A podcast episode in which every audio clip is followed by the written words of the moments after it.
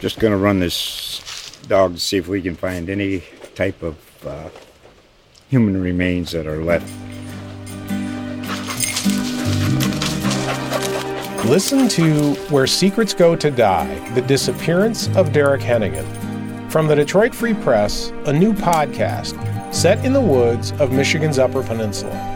Available on Apple, Spotify, Freep.com, or wherever you get your podcasts. I'm Jonathan Smith, and this is your news flash briefing from the Columbus Dispatch. Over the continued objections of residents from Schumacher Place and nearby German Village and Marion Village, the Columbus City Council cleared the way Monday for an 8,250 foot square foot retail complex and 262 unit apartment building on a former Giant Eagle grocery site. The council's vote on variances needed by the developer was 6 to 0.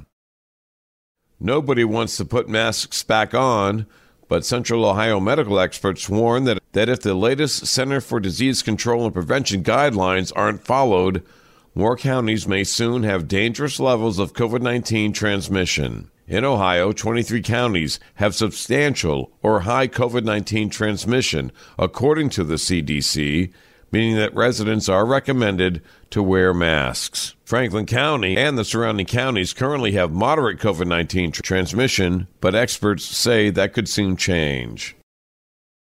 Governor DeWine won't fire two staff members over their ties to Akron based First Energy which recently admitted to bribing state officials despite Democratic demands. Democratic lawmakers Casey Weinstein of Hudson and Jeff Crossman of Parma say DeWine's advisor and Director of Legislative Affairs, Dan McCarthy, needs to go.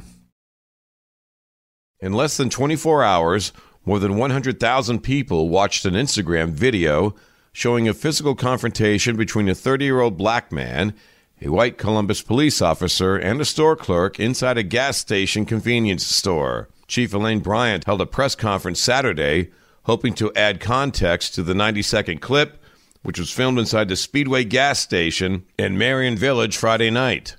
While the man can be heard shouting, quote, get off me, to both the clerk and officer, and a bystander in the video says he didn't do anything wrong. Let him go. The video does not show the full picture of what happened, Bryant said. I stand behind my officers when they do the right thing, and this officer did exactly the right thing, the chief of one month said. After Shari and Cory Foltz were flung into the public spotlight after the death of their son Stone from a hazing ritual at Bowling Green University, their message was simple Ohio needs a zero tolerance hazing policy. The Inter University Council of Ohio Council of Presidents introduced a set of guiding principles at the Ohio State House Monday afternoon that they hope will do just that. You are up to date. For more information on these and other stories, go to dispatch.com. Just going to run this dog to see if we can find any type of uh, human remains that are left Listen to Where Secrets Go to Die The Disappearance of Derek Hennigan. From the Detroit Free Press, a new podcast set in the woods of Michigan's Upper Peninsula. Available on Apple, Spotify, Freep.com, or wherever you get your podcasts.